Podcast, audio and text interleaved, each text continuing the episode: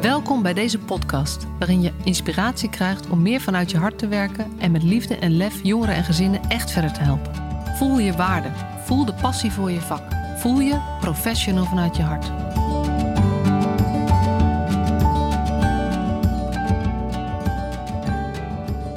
Wij zitten er hier weer klaar voor aan deze, aan deze kant van de lijn. En uh, uh, welkom, leuk dat jij ook weer luistert.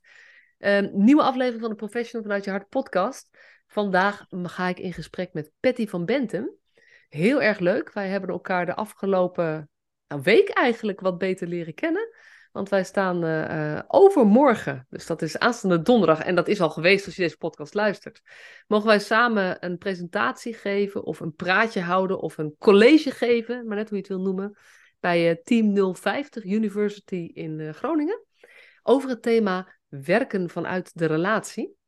En uh, nou ja, zoals uh, jij weet dat, dat ik daar helemaal op aanga, maar Patty ook. En het leuke is dat Patty dat vanuit de wetenschap benadert. Dus ehm, zodra ik wist dat wij samen daar stonden, dacht ik al meteen, wij gaan ook een podcast opnemen over wetenschappelijk werken vanuit de relatie, Patty. Welkom. Ja, dankjewel. ja, wetenschappelijk werken vanuit de relatie, dat kan ook inderdaad. Ja. Ja, leuk. Hey, voordat wij um, uh, dat thema induiken, er is altijd een startvraag hier en dat is, uh, die krijg jij natuurlijk ook. Ben jij een professional vanuit je hart?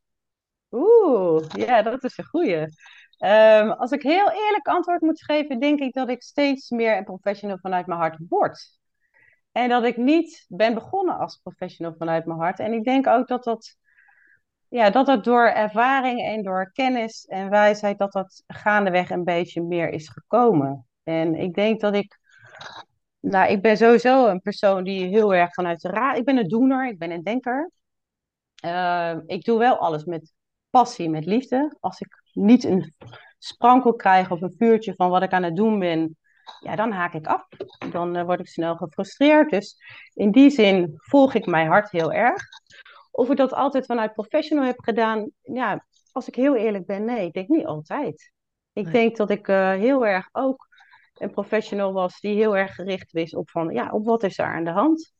Wat is het probleem en hoe gaan we dit zo snel mogelijk oplossen? Wat kan ik zo snel mogelijk doen om je te helpen? En ik denk als je echt een professional vanuit je hart bent, dat, je, ja, dat het ook nodig is om wat meer stil te staan en echt te doorgronden uh, wat er met deze persoon aan de hand is. Wie is het wie ik tegenover me heb, met wie ik samenwerk? En uh, dat ik er eigenlijk, denk ik, wel vaak geneigd ben om te snel over te gaan naar een oplossing. Dus eigenlijk is ook wel een beetje, oh, ik weet wel, ik weet wel wat er speelt. En dit en dit heb je misschien wel nodig en zo en zo gaan we het misschien wel doen. En ik denk als je professional vanuit je hart bent en zo werkt, ja, dat er wat meer, dat je wat meer stilstaat bij doorgronden. Wie ben jij? Hoe werkt het bij jou? En uh, vanuit die nieuwsgierigheid en open blik, uh, dan vervolgens pas over te gaan naar het werken aan een oplossing. Ja. Dus ik word steeds meer een professional vanuit mijn hart. Het is in ontwikkeling. Het ja. is in groei. Het soort van, het komt meer, de kennis en wijsheid komt meer in verbinding met ervaring en met compassie. Dus ja, nou, dat is, vind ik wel een heel mooi antwoord. En ik vind het ook grappig dat je, dat je zegt: ik doe wel altijd alles met passie. Maar dat is dus toch nog weer iets anders dan um, wat je, hoe jij nu professional vanuit je hart beschrijft. Van dat is ook mens zijn. Als je vanuit passie ja. gaat handelen, kan je nog steeds, dan ben je nog niet in verbinding of aansluitend bij de ander. Dan ga jij in nee. actie. En dat, dat is een beetje wat ik jou hoor zeggen, volgens mij. Ja, dat klopt. Ja, ja dan ga je zelf, dan ga ik in actie. En dat is ook een soort van ja, behoefte die, die ik heb en die misschien heel veel hulpverleners hebben. Ja, je wilt er graag zijn voor die ander, je wilt die graag de ander helpen. De ander komt bij jou, die doet een beroep op je, die heeft een hulpvraag. En ja, daar wil je eigenlijk zo snel mogelijk mee aan de slag. En dat is tegelijkertijd, uh, denk ik, ook een hele grote valkuil. Ja. Ja. Ja. ja. Oh, mooi hoor. hey, en um, uh, want misschien kan je even vertellen, uh, ben je nu nog hulpverlener, professional? Want je hebt een wetenschappelijke link, zeg maar. Dat had ik al een beetje verklapt. Maar kan, wat, ja. waar kom je vandaan ja. wat doe je nu? Ik, heb, uh, ik ben gestart met pedagogiek studeren. Al heb ik een jaartje gedaan. toen heb ik psychologie gestudeerd. En ik ben naast de opleiding tot psycholoog ben ik gaan werken in de verslavingszorg. Dus dat is inmiddels zo'n 15 jaar geleden ben ik bij intree gedaan in de verslavingszorg. Dat was dus eigenlijk een, ja, een baan naast mijn studie. En ik werkte in een uh, dak- en thuisloze opvang voor uh, dak- en thuisloze verslaafden in Rotterdam. Dus mensen die nog actief in de verslaving zaten en eigenlijk al lange tijd in de verslaving zaten. Dus zover dat ze geen werk meer hadden, vaak ook geen familiecontacten, geen woning. en daar was ik vooral bezig om te zorgen dat ze ja, een beetje basisbehoeften, dus eigenlijk weer konden douchen, hun kleding konden wassen, dat ze wat konden eten, konden drinken. En uh, als ze middelen gebruikten, dat ze dat op zo'n veilig mogelijke manier deden. Dus bijvoorbeeld, we hadden ook een spuitruimte. Als ze drugs gingen injecteren, dat ze dat uh, op zo veilig mogelijk verantwoorde manier deden. Dus in ieder geval schone materialen, schone naalden gebruikten.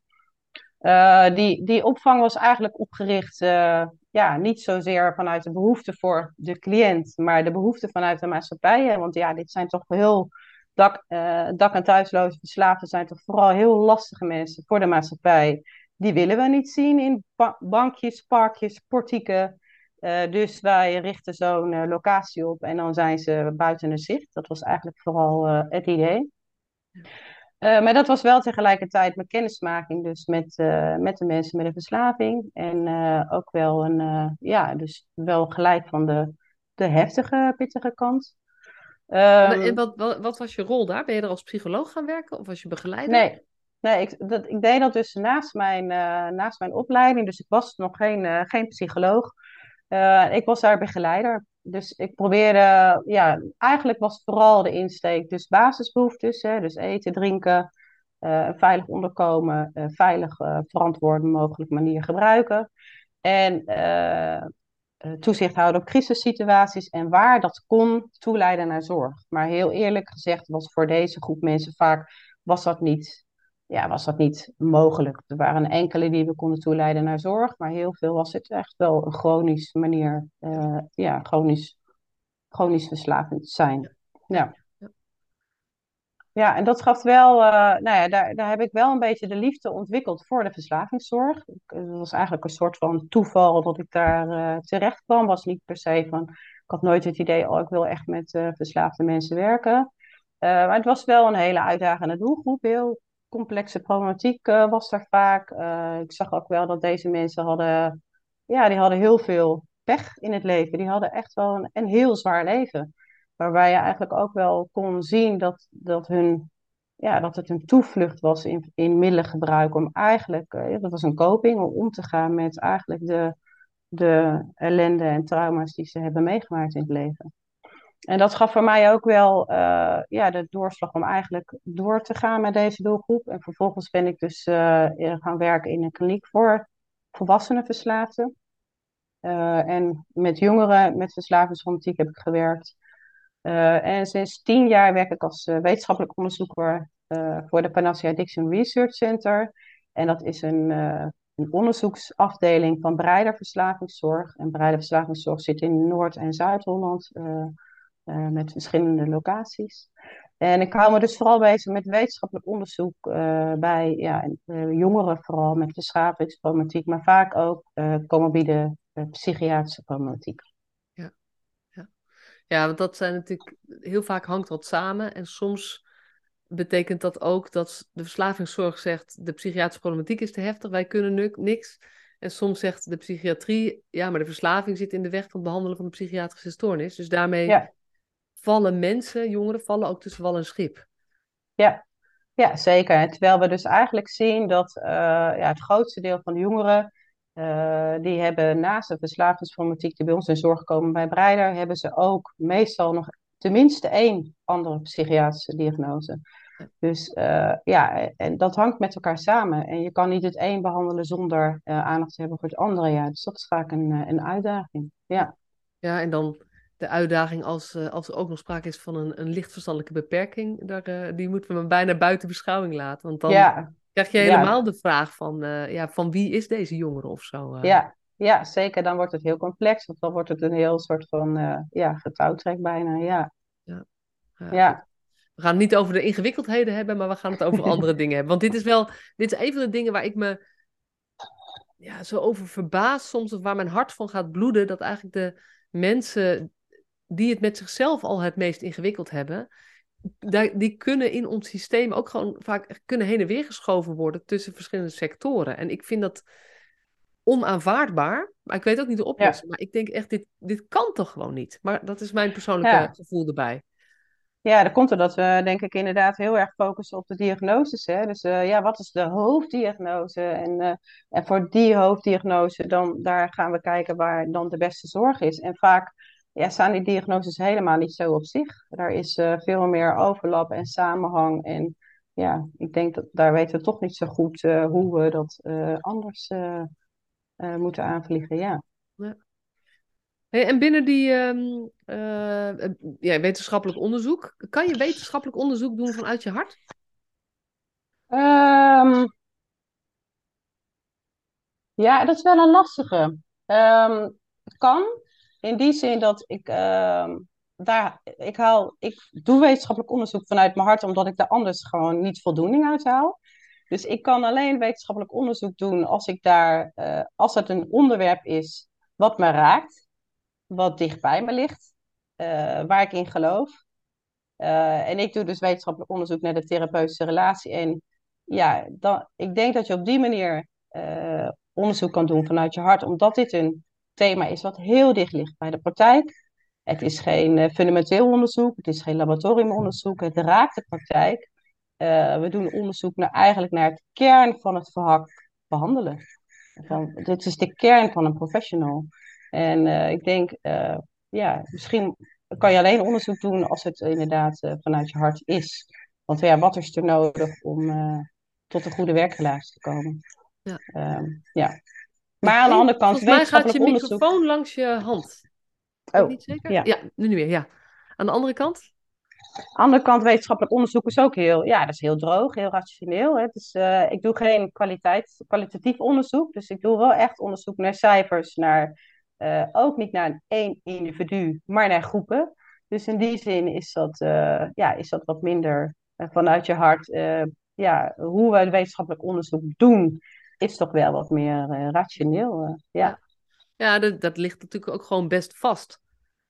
Wat, wat, ja, dat ligt of het wetenschappelijk ook verantwoord is en of het ook door andere wetenschappers als uh, wa waardevol en zinvol en geloofwaardig wordt ervaren, hangt ervan af of jij je onderzoek goed hebt uitgevoerd. Ja, zeker. En, en je, ja, dat je, dat je pas een soort van conclusie kan trekken als jij een soort van effect vindt op een groep. Dus ja, je gooit eigenlijk ook heel veel mensen op één hoop. En daar proberen we dan gemiddeld conclusies uit te trekken.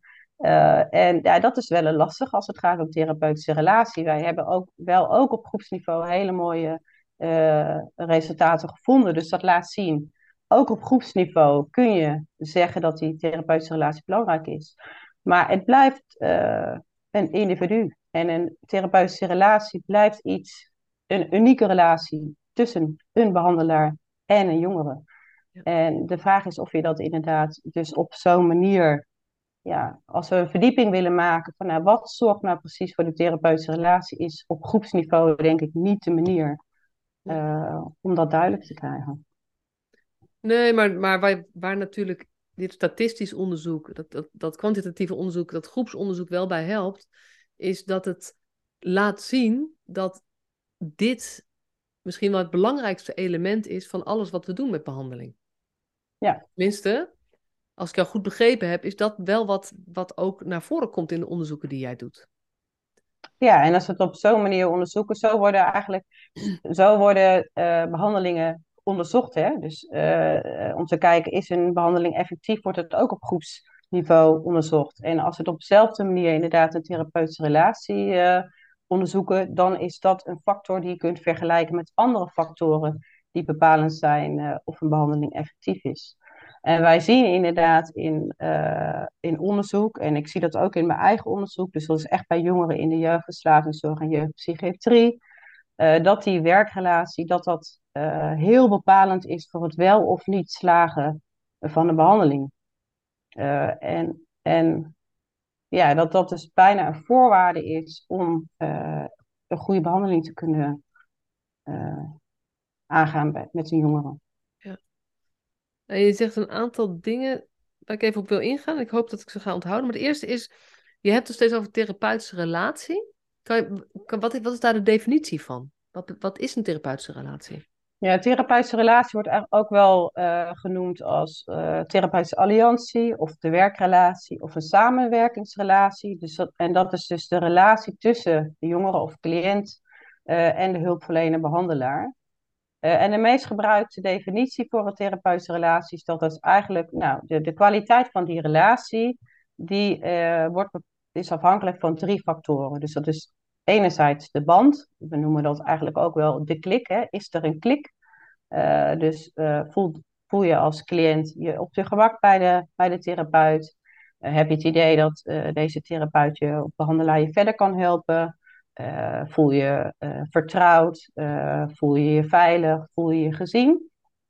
Uh, en daarnaast uh, is er ook, moet er ook een overeenstemming zijn tussen ja, wat is het doel van de behandeling, waar gaan we aan werken en op welke manier gaan we dat doen. En als er een goede afstemming is tussen taak en doelen in de behandeling en daar is dus die klik, dan spreek je van een, een, een goede of sterke therapeutische relatie. Ja, en dat, hoe gaan we dat doen, dat gaat eigenlijk over, waar, waar gaat dat over? Over hoe gaan we dat doen? Dus eigenlijk van, nou, we hebben een, uh, een behandeldoel. Hè? Een hulpvraag, we formuleren met elkaar een, een doel van waar gaan, we, waar we gaan aan werken. En de taak is op welke manier gaan we dat doen? Wat, wat verwacht uh, de therapeut uh, van de cliënt en wat verwacht de cliënt in dit geval van de therapeut? Ja. En dat daar overeenstemming over is. Ja, precies. Dus het gaat ook over, over taakverdeling gewoon. De... Ja, het gaat over een taakverdeling, want beide beide moet je soort van commenteren aan, uh, aan deze behandelingen. Dus uh, beide heb je een rol en een verantwoordelijkheid in het, uh, ja, in het, in het veranderen van gedrag of het bereiken van, van het doel. Ja. ja. Ja.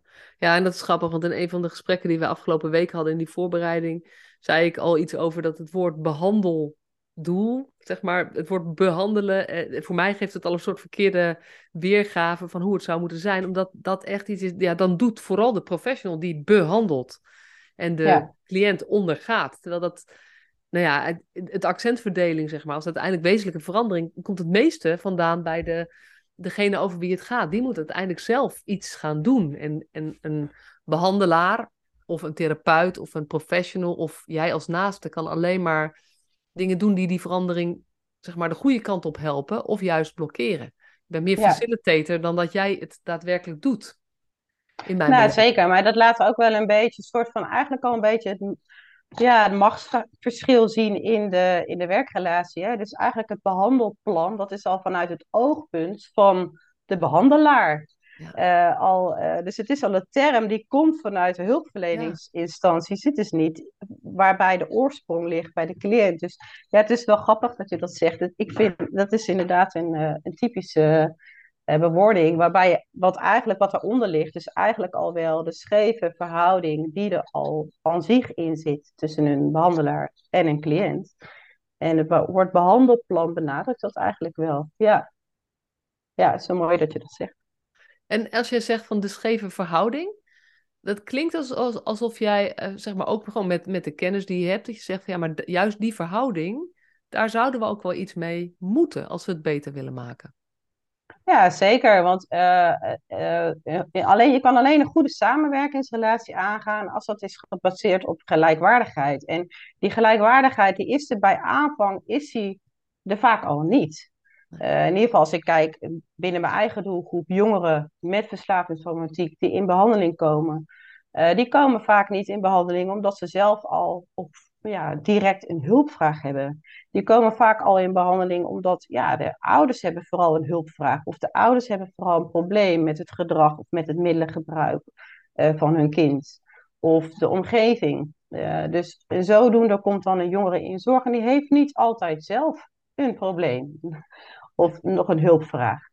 Uh, en dan kom je toch wel bij een behandelaar die zegt, ah, er, is, er is toch met iets met aan de hand en uh, er zou iets van gedrag moeten veranderen of zo.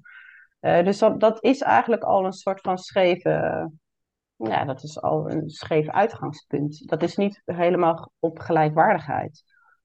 Ehm, en ja, dat, dat zit er vaker in. Hè? Dus, dat en, wat is dan het, en wat is het effect daarvan, denk je? Dat het zo eigenlijk ongelijkwaardig begint?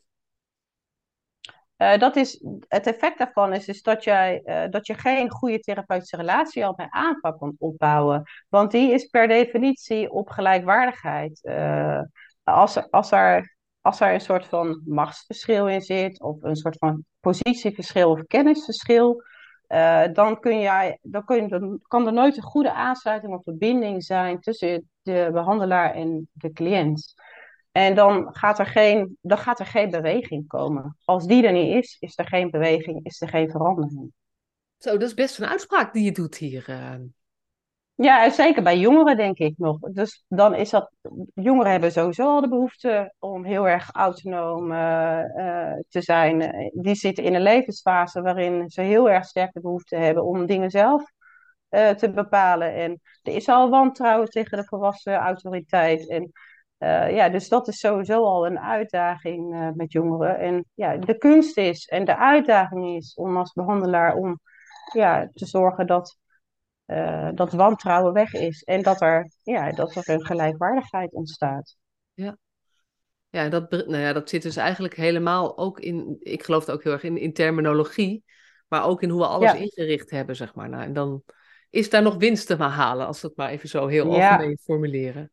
Ja, daar is zeker winst te behalen. Zeker, ja. Want jou, even terug naar, jou, nou, naar jouw onderzoek, hè, dat je zegt, um, uh, uh, jij hebt echt gewoon kunnen aantonen in dat onderzoek dat die therapeutische relatie zo ontzettend veel effect heeft op het resultaat van de behandeling. Waar ik benieuwd naar ben, um, is hoe, hoe dit dan, zeg maar, je werkt toch binnen de psychiatrie, waarin nou ja, uh, behandeldoel, behandelplan, behandelaar, dat zijn hele normale termen. Zo, zijn, zo ja, dit, dit doen we al, ik weet niet, 40 jaar zo ongeveer, denk ik. Ja, hoe is dan jouw onderzoek geland? Of hoe, hoe belandt het bij je collega's? En, en um, kan je, hoe gaat het gesprek daarover?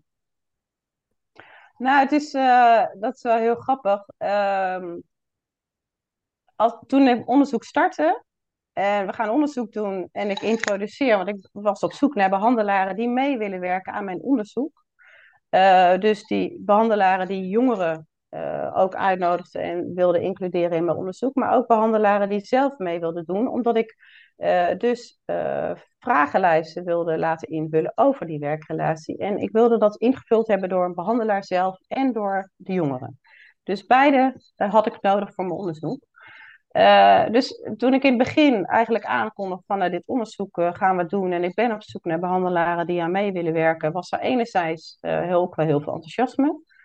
Uh, maar andere kant ook, ja, een soort van open deur. Ja, werkrelatie, ja, daar weten we toch al lang dat dat belangrijk is. Ah ja, dat, eh, dat doen we ook. Weet je, daar hebben we aandacht voor. En ja, dat is zo'n open deur. Weet je bijna zo. Hoezo gaan we nog onderzoek naar doen? Dat weten we al. En dat was wel, uh, ja, dat was wel grappig, want zoveel weten we eigenlijk helemaal niet. We weten ook uit onderzoek dat uh, behandelaren de werkrelatie die zij zelf als zij zelf een eigen werkrelatie met hun cliënten moeten beoordelen, weten we ook dat ze dat overschatten. Dat behandelaren geneigd zijn om de werkrelatie met hun cliënten uh, beter te beoordelen dan wanneer wij dat aan de jongeren vragen. En wanneer de werkrelatie niet zo goed is, dat behandelaren dat vaak ja, dat niet signaleren of niet opmerken. Dus ja, zo'n open deur is het niet. Of zo. Maar zo wordt het wel vaak een beetje uh, naar gekeken. Ja. Ja, en als je zegt, we zijn geneigd als professionals om de kwaliteit van de werkrelatie te overschatten. Um, hoe, hoe zouden, wat zouden we dan kunnen doen om het gewoon realistischer te beoordelen? Zou dan, dan denk ik meteen van ja, dus eigenlijk dit is iets wat je, wat je gewoon bespreekbaar moet maken, eigenlijk altijd. Zeker. Dat vooral. En dat is uh, iets wat, wat uh, ook in gesprek met behandelaren naar voren komt dat gebeurt eigenlijk niet zoveel. Uh, wat, wat ik terughoor is, ja, de werkrelatie wordt vooral eigenlijk besproken op het moment dat eigenlijk een behandeling stagneert. Uh, dus, uh, of bij het afronden, afsluiten en dan het evalueren van de behandeling.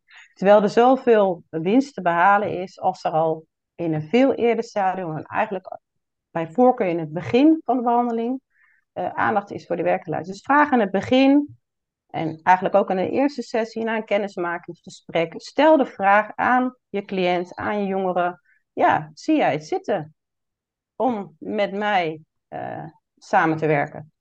Of zou je liever naar een andere behandelaar gaan? Alleen dat al openleggen, uh, de jongeren daarin een stem geven, uh, een keuze te geven. Uh, en je op die manier zelf als behandelaar ook kwetsbaar opstellen. Het draait niet om jou als behandelaar. Het kan heel prima zijn dat jij een, een heel goed functionerende behandelaar bent, maar bij deze jongeren niet. Ja. En dat moet, die ruimte moet er zijn. En, en zie jij die in de praktijk, die ruimte? Um, nou, het is denk ik hoe, hoe, de, hoe de zorg is ingericht, is er vaak, denk ik, ook geen ruimte. Ik, nou, uh, jongeren staat bij ons bijvoorbeeld al behoorlijk lang op de wachtlijst. Blij dat je uiteindelijk in zorg komt. Ik kan me voorstellen dat een jongere dan ook denkt, ja, ik ben al lang blij dat ik in zorg kom. Ja, uh, als ik een andere behandelaar vraag, kom ik weer terug op de wachtlijst staan. Dus ik, ik, ik denk dat de ruimte op de manier waarop de zorg nu is ingericht, ook wel redelijk beperkt is. Uh, maar de andere kant, als, uh, als er bekend is binnen de behandelaren en, en de praktijk dat dit dus echt heel erg bepalend is, die werkrelatie vanaf het begin dus heel erg bepalend is voor het wel of niet laten slagen van een uh, behandeling, dat er dan ook meer bereidheid komt om daar in het begin aandacht voor te hebben.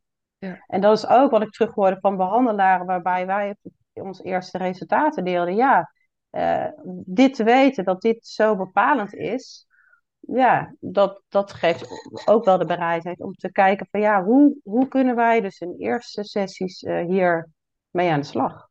Ja. En we, daar, daar moeten we dus iets mee. En dus uh, volgens mij hebben, we, hebben ze binnen een aantal locaties, hebben ze dan nu zo standaard gaan ze die werkrelatievragen ook stellen in de eerste sessie. En ze geven ook echt de mogelijkheid om een andere behandelaar te kiezen in de eerste drie sessies of zoiets. Nou, dat is al heel veel winst. Ja, ja want, want dan doe je ook recht aan uh, hoe iemand zich voelt bij een bepaalde persoon, zeg maar. Dus dat is, maar wat je vooral ook doet, is je geeft direct iets meer regie terug of zo. En dat is natuurlijk een van de, ik denk de, ook een werkzame factor die, die, die de moeite waard is om te onderzoeken, is volgens mij hoe meer regie iemand ervaart, ook over zijn hulpverleningsproces, hoe meer kans van slagen dat hulpverleners die, die specifieke interventie ook heeft. Ja, zeker. Dit haakt in op, de, op een stuk regie teruggeven, een keuze uh, terug te geven. Maar dit haakt ook in op uh, gelijkwaardig samenwerken. Van nou, oké, jij hebt ook een keuze om niet met mij, uh, en maar met iemand anders. Dus daarin maak je ook jezelf als hulpverlener direct al wat gelijkwaardiger. Ja, ja. ja. ja en je zei toen ik in, in het rijtje, ik zei gewoon een paar dingen waar ik op terug wil komen. Toen zei je ook, je zou het, het is bijna een voorwaarde om een behandeling te laten slagen. En dat woordje bijna maakt mij wel nieuwsgierig. Want is het bijna of zou, durf je de stelling aan van nee, dit is zo belangrijk, dit is een voorwaarde om de behandeling te laten slagen? Ja, ik vind het een lastige. Uh, ik, ik durf uh, zeker te zeggen dat een, een goede werkrelatie, dat is een voorwaarde voor het slagen van een behandeling. Dus uh, dat durf ik zeker te zeggen. Of die werkrelatie aan het begin, zoals wij het hebben onderzocht, hebben wij dus gezegd, aan het begin uh, eerste behandelsessie is die werkrelatie al bepalend voor uh, het slagen van de behandeling. Of dat per se aan het begin al heel sterk moet zijn, dat, dat durf ik niet zo stellig te zeggen. Omdat uh, ja, ook niet per se naartoe moeten gaan dat er, dat, er, dat er vanaf begin af aan goed moet zijn. Uh, want het, zou, het is ook heel krachtig als, er, als het vanaf begin af aan nog niet helemaal zo ja, zo lekker loopt en nog helemaal op elkaar is aangesloten. Maar dat het wel lukt als hulpverlener en cliënt om boven tafel te krijgen van ja, waar ligt het aan? Waar wrijft het? Waar scheurt het? En hoe kunnen we dat oplossen? En als het dan lukt om vervolgens uh, ja, dat boven water te krijgen en dichter bij elkaar te komen, ja, dan is dat veel krachtiger dan dat het vanaf begin af aan eigenlijk al wel lekker liep of zo. Ja. Dus uh, ja, werkrelatie, een goede werkrelatie is echt de voorwaarde van een goede behandeling, maar het hoeft niet per se goed te zijn vanaf begin af aan. Het is nog krachtiger als het lukt om uh, het goed te krijgen. En dat je, daar, ja, dat je daar beide voor moet werken en moeite voor moet doen. En dus echt, uh, ja, het mag ook eerst wel even schuren. Dat is goed. Dat ja. is ook uh, de praktijk. Nou ja, wat ik heel grappig vind, is naarmate je er meer over zegt, ga ik er meer aan denken dat het gewoon eigenlijk een menselijke relatie is. Een mens-tot-mens relatie. Ja. We noemen het therapeutische relatie. En dat is ook omdat het een aantal andere elementen bevat. Dat maakt het therapeutische stukje. Maar dit onderdeel waar we het nu over hebben, dat is eigenlijk het, het, de relatie van mens tot mens. Op dat level moet het, moet het stromen ergens. Ja. Om vervolgens dat het zin gaat hebben om samen aan een doel te gaan werken. Zeker. Ja. En dat is natuurlijk ook in uh, mens-tot-mens relaties. Nou ja, in partnerrelaties is dat meest duidelijk. Dat zeg maar in het begin is alles helemaal leuk. Tenminste, bijna alles is helemaal leuk. Op een gegeven moment gaat het schuren, wordt het spannend. Maar als het lukt om elkaar dan vast te houden, dan verdiept het zich en dan wordt je relatie sterker. Zeker, ja. En dat is precies uh, zoals het met een, uh, met een werkrelatie ook werkt. Ja. ja. Ja, en dan zit ik me even te verplaatsen in hoe we het inderdaad uh, allemaal georganiseerd hebben en hoe we het doen. Nou, ik heb een, een, aantal podcasts geleden met Anne Huting van 10050 en De Klik podcast opgenomen, waarbij zij proberen veel beter te matchen op type professional bij wat een cliënt, een jongere prettig zou vinden. Ja. Um, wat al super mooi is. En dat gaat dan ook over wanneer ben je beschikbaar en, en welke hobby's heb je. En ben je een rustig of een druk persoon. Dus ook wel gewoon meetbare eigenschappen. Um, ja. Maar het klinkt ook of, zoals jij er nu over vertelt, het gaat ook over het durven aangaan van echt die relatie. Dus ook je mens zijn meenemen in. Uh, heb je, is dat in jouw onderzoek of in andere dingen dat jij weet, komt dat ook naar voren? Dat je dus een soort doorle zelf ook doorleefd moet hebben van hoe doe ik dat als mens? Als je in zo'n, als professional in zo'n relatie uh, uh, stapt? En ik praat even door, kun je um, even ehm, nadenken? Ja, nee, dat is wel een beetje een. een um, ik moet zeggen, in wetenschappelijk onderzoek gaat dat niet zo de diepte in of zo. Het blijft toch een beetje aan eh, het is een heel lang gesteggel geweest van, nou, wat is nou therapeutische relatie? Uh, hoe meten we dat? Bij wie moeten we het meten? Moeten we dat meten bij de behandelaar? Moeten we dat meten bij de cliënt? En dan is het een heel lange competitie geweest. Nou, wat is nou het beste perspectief om te meten? Uh, dus eigenlijk blijft het wetenschappelijk onderzoek naar therapeutische relatie een beetje daar in die sferen hangen. Wat we wel zien uit het onderzoek is dat dus echt die, die therapeutische relatie breuken Dus uh, als, als zij dus inderdaad uh, dingen vastlopen, stroef lopen, als dat herstellend kan, hersteld kan worden, dat dat dus heel krachtig is. En dat dus die uh, therapeuten die, die daartoe in staat zijn, dat die veel effectievere therapeuten zijn. Maar hoe ze dat doen, inderdaad, wat jij zegt, of ze dat dan helemaal goed doorleven, ja, dat is uit wetenschappelijk onderzoek nog niet zo te halen. En, en denk je dat er ruimte voor is, komt om dat te gaan onderzoeken? Zou ik dat moeite het. waard zijn wat jou betreft? Ja, ik hoop het wel. Ik voel wel heel erg de behoefte. Mijn, mijn promotieonderzoek dat loopt richting het einde. Uh, ik voel wel heel erg de behoefte om te gaan verdiepen naar wat zijn dan de factoren uh, ja, wat zorgt voor een goede therapeutische relatie? En we, ergens zien we ook uit onderzoek tot nu toe van nou, er zijn niet echt aanwijsbare factoren bij cliënten of bij therapeuten die echt heel erg bepalend zijn. Wat vooral bepalend is voor een goede therapeutische relatie is elke keer die unieke relatie. Elke keer opnieuw die één op één relatie tussen een therapeut en cliënt. En ik zou wel willen weten wat ja, wat daar in die relatie gebeurt, waardoor die verbinding er is. Wat is het wat die therapeuten doen? En er zijn natuurlijk er zijn wel onderzoeken gedaan van, nou, wat, wat is, zijn de eigenschappen van effectieve therapeuten? En ik denk dat die eigenschappen die daaruit naar voren zijn gekomen, is bijvoorbeeld ook uh, van Mille en Moyer, die hebben daar pas een boek over uitgebracht naar uh, effectieve, kenmerk van effectieve therapeuten. Nou, dat zijn kenmerken waar, die ook zorgen voor een goede werkrelatie. Alleen die zijn dan ja, ook weer niet onderzocht in het thema van werkrelatie, maar vooral in de effectiviteit van behandeling. Maar ik denk als je daar. kan je dat, wat voor kenmerken zijn dat? Weet je, jij weet er vast een paar uh, die, wel, die je wel uit je hoofd weet. Ja, een daarvan is, uh, is empathie. Dus uh, ben je echt in staat om echt zeg maar mee te leven, mee te voelen met je cliënt. En, en echt nieuwsgierig, ben je nieuwsgierig naar je cliënt, naar het verhaal van de persoon die recht tegenover je zit. kun je hoop geven. Dat is ook iets wat, wat, ja, wat stuurbaar is. Maar effectieve therapeuten die zijn in staat om, om hoop te geven van nou de, hier, we, we, kunnen hier wat aan doen, we gaan aan de slag, we, weet je, daar, kan ik je bij helpen. Dat is een van die, um, uh, ja, en niet doelloos babbelen, maar ook wel, ja, dus niet, het is niet alleen maar gezellig en leuk en we zitten op de relatie, maar naast dat, het, uh, dat je een mens-tot-mens relatie hebt, heb je ook een plan. Ben je ook aan het werk ja. om tot die gedragsverandering te komen. Nou, dat, dat zijn in ieder geval een van de. Volgens mij hadden ze zeven uh, kenmerken van effectieve ja. therapeuten. En dit zijn er drie van. Ja. Ja, en weet je, en dat is natuurlijk het interessante van de wetenschap, waarbij ik ook, waarom ik geen wetenschapper ben geworden.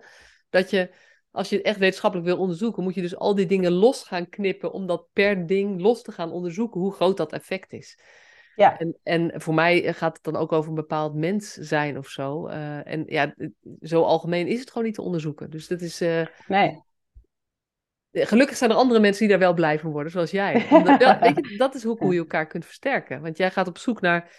Uh, um, jij, ja, dat, dat zou gewoon een hele mooie vervolgslag zijn. Ja, oké, als je dus weet dat die werkrelatie zo belangrijk is. Want ik een iets fijnere term vind zelf dan therapeutische relatie.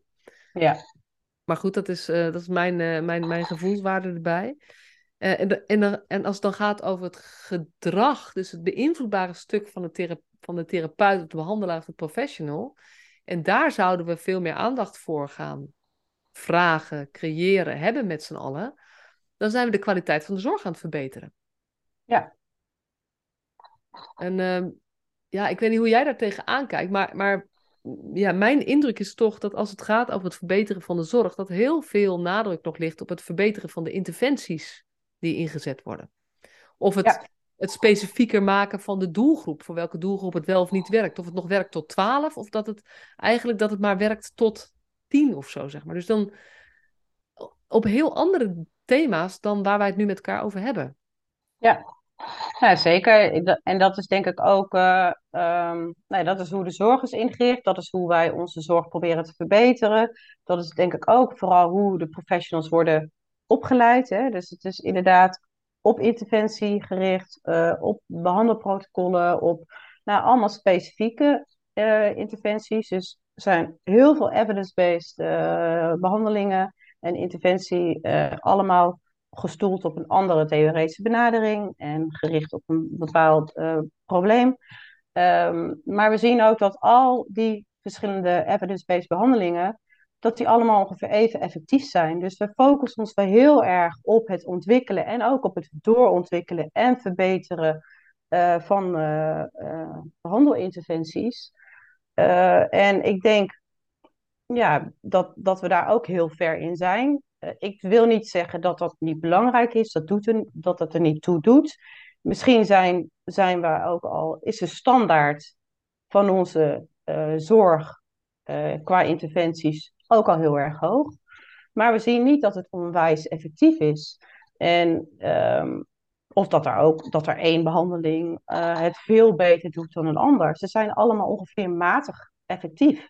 Eén op de vijf jongeren in die in zorg komt binnen de GGZ, die heeft er baat of voldoende baat bij. Dus het is een hele grote groep jongeren die daar nog onvoldoende baat bij heeft. En wat we proberen te doen met elkaar is vooral inderdaad, nou, die behandelinterventies nog doorontwikkelen, verbeteren, inderdaad te kijken wat is de specifieke doelgroep, ja, misschien nog wat meer afbakenen. Uh, terwijl we veel minder aandacht hebben van nou, wat zijn alle factoren die niet een ingrediënt zijn van de interventie, maar die wel allemaal meespelen daaromheen. Zoals die therapeutische relatie. Dus eigenlijk alle contextuele factoren die mede bepalen of een behandeling gaat slagen. En daar hebben we ja, heel weinig aandacht voor in opleiding en in, in deskundigheidsbevorderingen. terwijl ik denk dat daar vooral de winst te behalen is. Ik denk dat wat wij qua behandel- en zorgaanbod hebben ontwikkeld, dat is, dat is denk ik wel van een hoge standaard. Maar als wij niet uh, ja, eerst de randvoorwaarden goed hebben, zoals de werkrelatie en de empathie en het samenwerken, uh, uh, dat, ja, dat, dat we daar niet meer winst uit kunnen gaan behalen, dat dat niet grotere effecten gaat. Ja. ja. En wat verwacht je als we meer aandacht gaan besteden aan de kwaliteit van de, van de, van de werkrelatie, therapeutische relatie? Ik verwacht dat we dan een veel grotere groep uh, baat gaan hebben bij de behandeling. In ons onderzoek, uh, en dat hebben we dus gedaan bij jongeren in de jeugdverslavingszorg, jeugdpsychiatrie, dus, uh, die in ambulante zorg kwamen, is over het algemeen een, doelgroep met comorbide problematiek, dus naast de slavingsproblematiek tenminste ook nog een andere stoornis. Vaak was het angst-depressie. ik heb die jongeren vier maanden, de eerste vier maanden van de behandeling gevolgd. En wij zagen dat, uh, uh, nou, we hebben ze gevolgd in verschillende instellingen, dus eigenlijk ook verschillende behandelingen hebben ze gekregen. Maar overal zagen wij dat, dat als de behandelaar en de jongeren aan de aanvang van de behandeling hadden gezegd van nou, de werkrelatie is goed, dat 70% van deze jongeren had een, echt een hele flinke afname in klachten na maar vier maanden behandeling. Hun behandeling was nog niet eens afgerond. En als als een van die twee dat niet goed beoordeelde, uh, of allebei niet goed, dan was dat maar 23%. Dus dat is een gigantisch groot verschil. Terwijl wat we verder dus doen in de behandeling, dat is, dat is nagenoeg hetzelfde. En dus, dus echt die werkrelatie, dat zorgt voor 70% versus 23%. Dat is gigantisch. Ja. Dus, en, dat is, en dat is interessant is ook dat dit ja, dan kom je natuurlijk helemaal op mijn stokpaardje uit. Dat ik denk, ja, maar dit is dus iets waar iedereen die nu als professional werkt, die kan ervoor kiezen om dit element, die therapeutische relatie, meer aandacht te geven. Zon, daar ben je van niemand afhankelijk. Tuurlijk, of je dan meteen gaat wisselen als het niet, weet je, maar alleen al meer aandacht geven en het explicieter onderdeel maken van het gesprek en er nog meer je best voor doen, dat je dat allebei goed ervaart. Dat kan je doen zonder dat je afhankelijk bent van iemand. Zeker, en dan hoef je ook niet je heel je werkwijze verder op aan te passen. Als jij in jouw werkwijze zorgt inderdaad dat je meer aandacht gaat hebben voor die relatie, dat, dat stel de vraag maar. Ja. En alleen al met de vraag stellen doe je dus iets goed. Ja, daar doe je iets goed. Ja.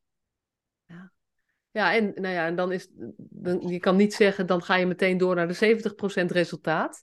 Maar dat we dan een paar procentjes omhoog gaan, dat is meer dan aannemelijk volgens mij. Dat, dat, dat durf je wel te zeggen, maar dat, dat zal gaan gebeuren.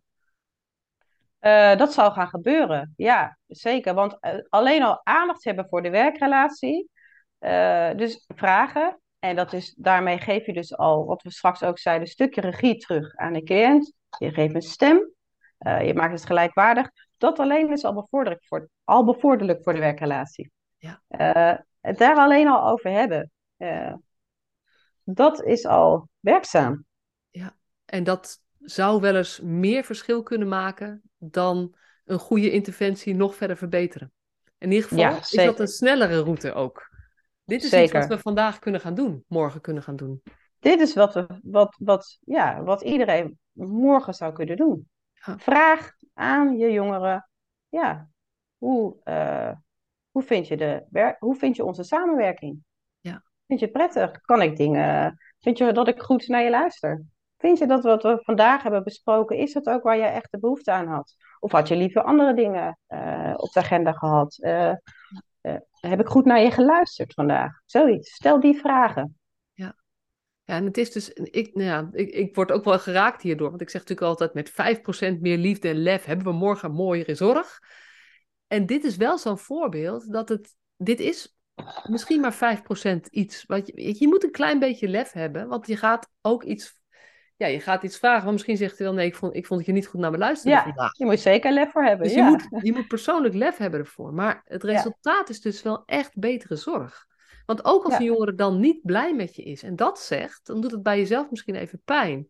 Maar als jij daar empathisch op reageert en diegene serieus neemt, betekent het niet meteen dat hij hoeft te wisselen van hulpverlener. Maar als, die zegt, als jij op zo'n moment reageert van, joh, dat vind ik eigenlijk echt heel vervelend dat je dat, dat zo hebt ervaren. Want ik wil wel graag naar je, naar je luisteren. Wil je het nog een keertje uitleggen? ja, Op dat moment bouw je aan die werkrelatie. zeker. Ja. En jij als, als, als professional, die leert er, leert er wat van. Want ja, het is eigenlijk heel fijn om deze feedback terug te krijgen. Want deze jongere die zegt het je en de anderen denken het en die komen niet meer terug. Ja. Je kan het, deze zegt het je, dus je leert er wat van. Ja. En de jongere heeft er gelijk wat aan. Ja, dus, dus zo simpel als ik wel eens zeg ehm, eh, dat het is, is het eigenlijk ook. Wetenschappelijk onderbouwd, zeg maar. Dat is echt wel voor mij natuurlijk heel leuk om dat te kunnen zeggen. Ja, ja, zeker. Heb er aandacht voor. Weet dat die therapeutische relatie eh, belangrijk is. Die, maar, en die is er, die zweeft er altijd een beetje zo over tussendoor, maar we benoemen het niet. Benoem dat. Heb het daarover. Ja. Ja, dat, dat is alles. En realiseer je dat het in eerste instantie een relatie is tussen twee mensen. Want dat, dat, dat is het level waarop, dit, waarop dat, eerste, dat eerste, je zegt het, is, eh, het heeft drie elementen, hè, die, die therapeutische relatie, namelijk de band, eh, overeenstemming over het doel en overeenstemming over de taken of de taakverdeling, zeg maar. Eh, en Ja. dit stukje band, dat is eigenlijk alleen maar mens-tot-mens contact. Dus je, je zal jezelf ook mee moeten nemen als mens. En, de- en de ene jongere vindt jou, eh, die klikt meteen met jou en de andere iets minder meteen. Maar dat wil niet zeggen dat je geen werkrelatie op kunt bouwen als je het samen over hebt van hoe kunnen we dit gaan doen samen. Ook al ben je zo anders dan ik. Ja, en als er dus, als er dus niet mee, meteen klikt, eh, daar is geen man overboord. Nee. Als, je, als je het inderdaad met elkaar eh, achter kunt komen, waarom klikt het niet? En wat kan ik daarin anders doen?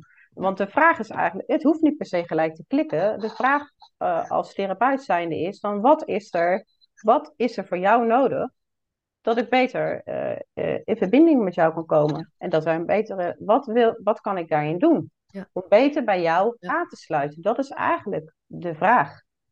Ja, en het, en het is wel grappig, want ik hoor meteen een aantal. Want dit is best een spannend stukje. Mensen kunnen ook het gevoel krijgen: is het dan u vraagt, wij draaien? Zeg maar, dat de jongeren alle eisen mogen stellen. En ik denk dan daarover op een bepaalde manier, denk ik over het stukje relatie, zolang het niet over jouw persoonlijke grenzen heen gaat, natuurlijk. Weet je, dan heb je het over of de puber, puber uitdaging, of gewoon mensen die, die op een, om een andere reden jou eh, klem willen zetten. Ja. Maar, maar de meeste jongeren of de meeste ouders, want daar geldt het net zo goed bij, zeggen heel reële dingen. Ja. En, En de eh, grootste behoefte, eh, denk ik ook, wat de grootste behoefte ook in de hulpverlening en in de hulpvraag van elke jongere is vooral eh, zie mij, hoor mij. Ja. En zie mij wie ik ben. Ja. En ik denk dat dat eigenlijk al het meest werkzame is. Ja. Nou, ik, eh, ja, er zijn, er zijn heel veel dingen waar we nog over door zouden kunnen praten, maar we zijn alweer door de tijd heen. Dus eh, klopt. ja, ja, ja. Hoe was het? Het was je eerste podcast, hè? Dit was mijn eerste podcast, ja. Ik zei in het begin al, ik, vind, ik heb er heel veel zin in, maar ik vind het ook wel heel spannend. Het is echt een beetje uit mijn comfortzone, maar eh, ja, nee, het, het- het de tijd gaat heel hard. Ja, het is, het is bijna een onderwerp wat ons raakt, wat heel dicht bij ons ligt. Dus ja, dat, ik, ja je zit er gewoon helemaal in. En dat, Ja. dat, eh, ja, dat gaat als, bijna als vanzelf of zo dan. Ja. Dus eh, heel leuk om te doen. Ja, heel fijn. Nou, ja, weet je, en ik denk ook ehm, de zorg, jeugdzorg, verslavingszorg, GGZ, heeft ook jouw stem nodig. Want weet je, jij, jij, bent- jij, jij bent aan het promoveren op dit onderwerp. En dit onderwerp krijgt gewoon te weinig aandacht. Dus als we dit onderwerp aandacht ehm, eh, willen laten krijgen, dan is het, zeg maar, jouw wetenschappelijke eh, onderbouwing daarvoor gewoon heel erg helpend en belangrijk. Dus, Ja, eh, daarvoor ben ik ook wel heel blij dat je me hebt uitgenodigd voor deze podcast. Want ja, in wetenschap blijft ook nog wel. eh, ja, ik wil vooral dat deze resultaten zijn weg vinden naar de praktijk. En dat het daar tot een verandering gaat zorgen.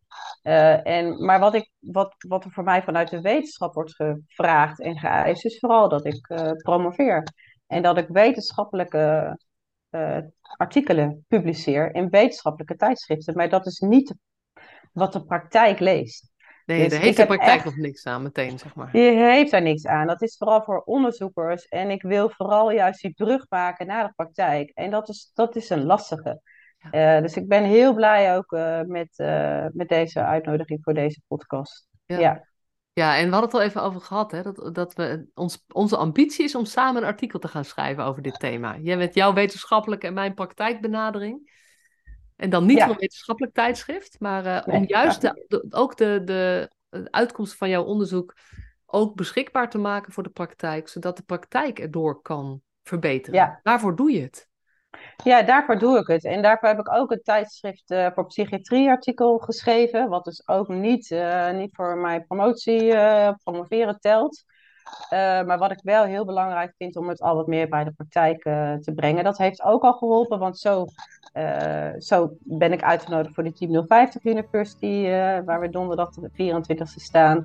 Omdat hun dat artikel hebben gelezen. Dus zo helpt het wel een beetje om de praktijk te komen. Maar hoe meer aandacht, hoe beter. Want uh, aandacht voor de werkrelatie, dat is gewoon wat er nodig is. En zo makkelijk kan het zijn. Ik vind het echt een geweldig, krachtig einde van deze podcast. Dankjewel. Dankjewel.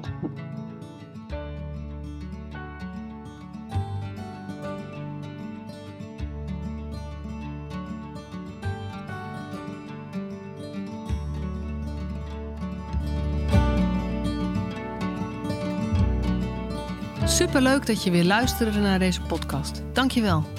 Nog even kort een paar belangrijke dingen. Ten eerste, het is mijn missie dat de jeugdhulp weer een sector wordt waarin bevlogen, liefdevolle professionals jongeren en gezinnen echt verder helpen. Daarom maak ik deze podcast voor jou.